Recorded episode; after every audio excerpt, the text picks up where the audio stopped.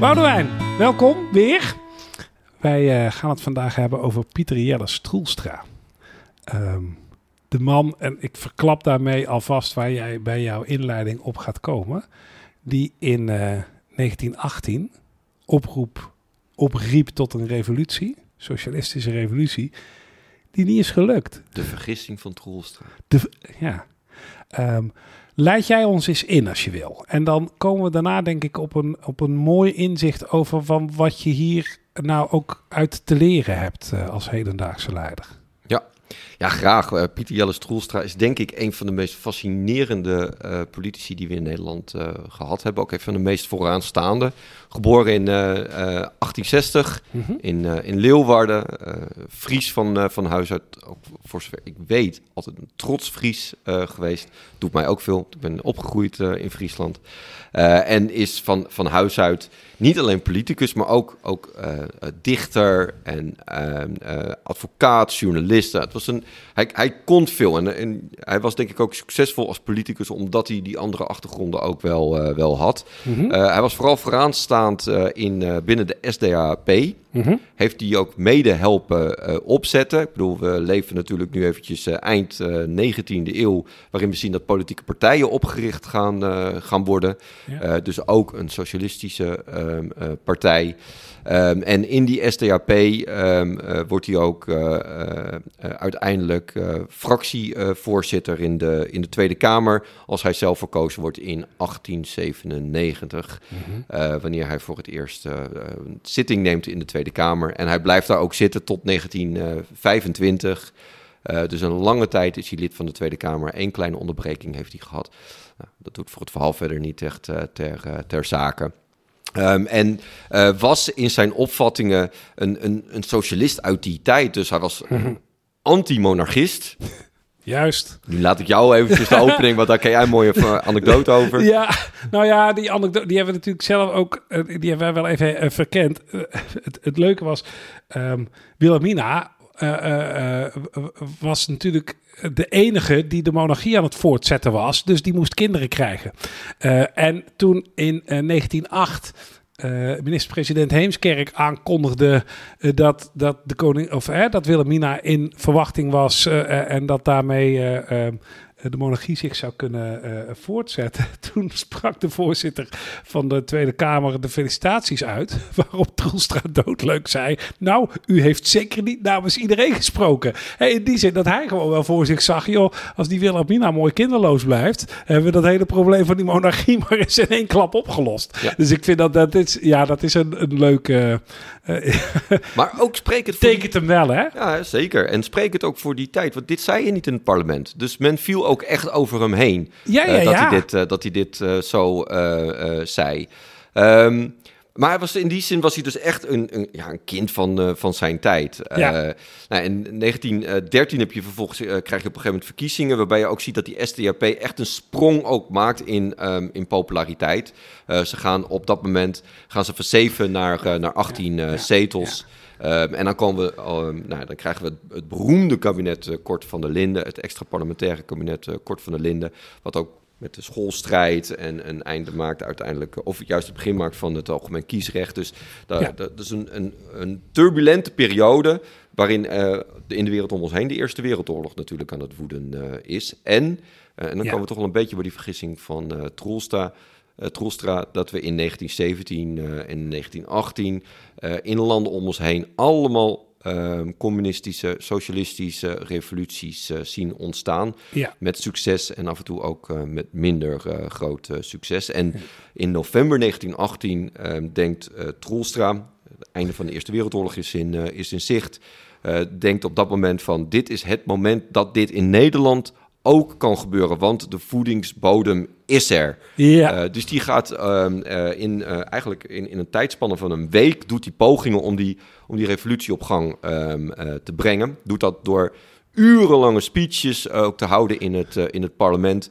waarin hij echt wel oproept tot een, ja, tot, tot een gewapend verzet tegen de heersende orde... en om die omver te, gaan, te gaan werpen...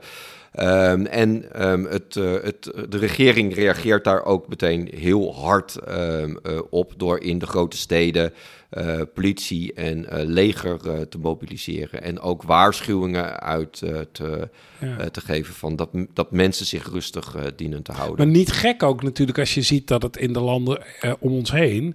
in Rusland is het dan gelukt, maar in Duitsland was het natuurlijk ook... Um, nou, heftig in die zin. Hè? Daar had het, had het um, dat is misschien voor een andere keer... maar daar had het wellicht ook kunnen slagen. Dus ik snap ook wel dat, dat, dat de regering deed wat ze deed, zal ik, zal ik maar zeggen. Ja. En gelijktijdig was er ook wel wat aan de hand, hè? Ja. Ik bedoel, het was ook minister-president uh, uh, Ruis uh, de Berenbroek op dat moment, in 1918, mhm. die ook zei van... voor de eisen van de nieuwe tijd mag niemand ongevoelig zijn. Dus, dus dat er iets aan de hand was in de omstandigheden van, van heel veel mensen... dat, dat werd ook wel um, onderkend. Alleen ja, de weg er naartoe werd anders geïnterpreteerd. En... Maar ja, nee, maar, maar even wij toch, hè? En uh, als je nog een staartje wil afmaken, moet je dat ook doen. Maar wat ik hier zo um, uh, het onderzoeken waard vind, is hij roept de revolutie uit. Ja.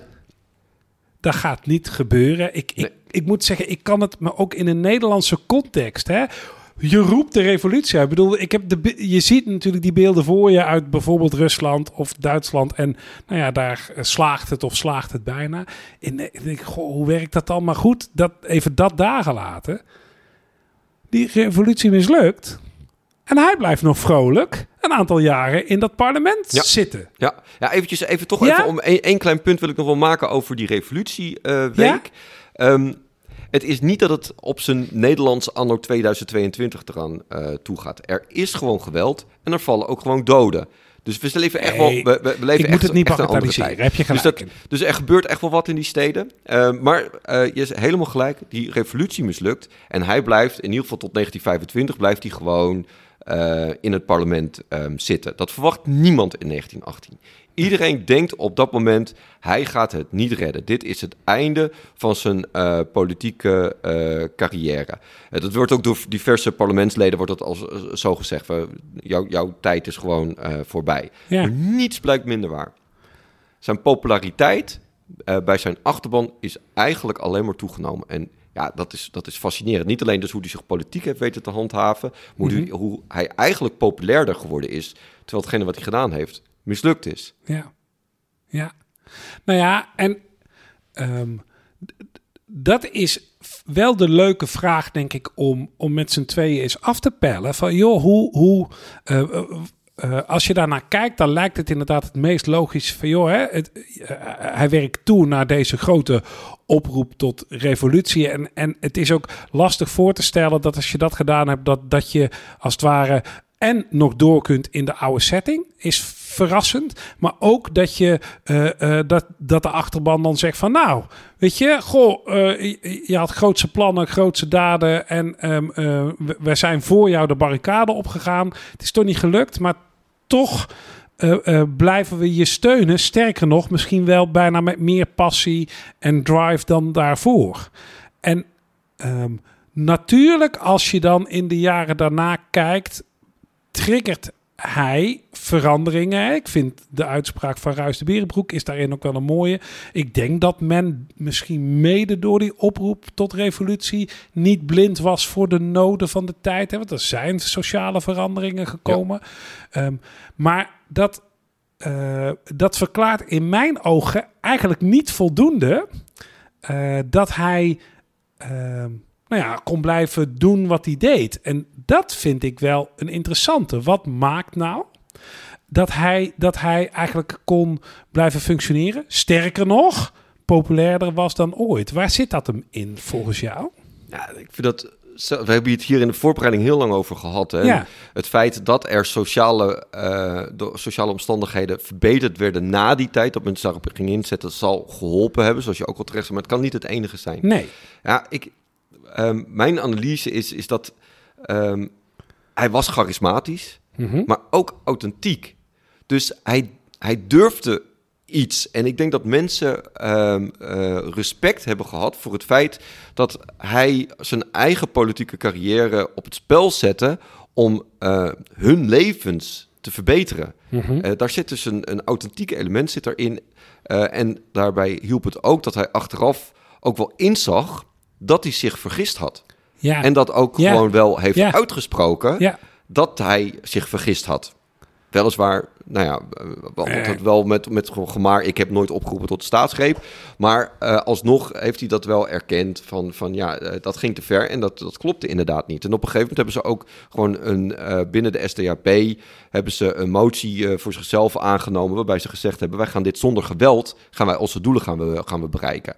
maar Troelstra die heeft dus ook gewoon bij, bij die mensen, heeft hij volgens mij teweeggebracht dat hij een bepaalde authenticiteit heeft. En dat wat hij wat zijn inzet was, namelijk de verbetering van hun leefomstandigheden, dat hij dat met het op het spel zetten van zijn eigen loopbaan ook kracht bijzet. Ja. Nou, dat, is, dat is natuurlijk, dat, dat doet iets. Nou ja, en dat is ook wel de lesson learned, die je, of de les die je kunt leren als hedendaagse leider, is dat, dat, er zitten twee onderdelen als het ware in. Hè. Ten eerste is het is gewoon van ongelooflijk groot belang dat je uh, gewoon heel goed weet waarom je het doet en dat je dus je, uh, voor jezelf je kompas gewoon goed hebt afgesteld. Ik denk dat dat heel erg belangrijk is.